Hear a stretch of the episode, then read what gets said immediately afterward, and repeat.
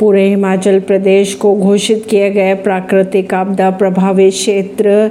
हिमाचल प्रदेश की अगर बात की जाए तो हिमाचल प्रदेश के मुख्यमंत्री के अनुसार राज्य सरकार ने भारी बारिश से हुए नुकसान के चलते पूरे प्रदेश को प्राकृतिक आपदा प्रभावित क्षेत्र घोषित कर दिया है। खबरों के अनुसार सरकार राज्य में लगातार बारिश के चलते बाढ़, बादल फटने और भूसंकलन जैसी घटनाओं में कई लोगों की मौतें हुई है और संपत्तियों को भी भारी नुकसान पहुँचा है।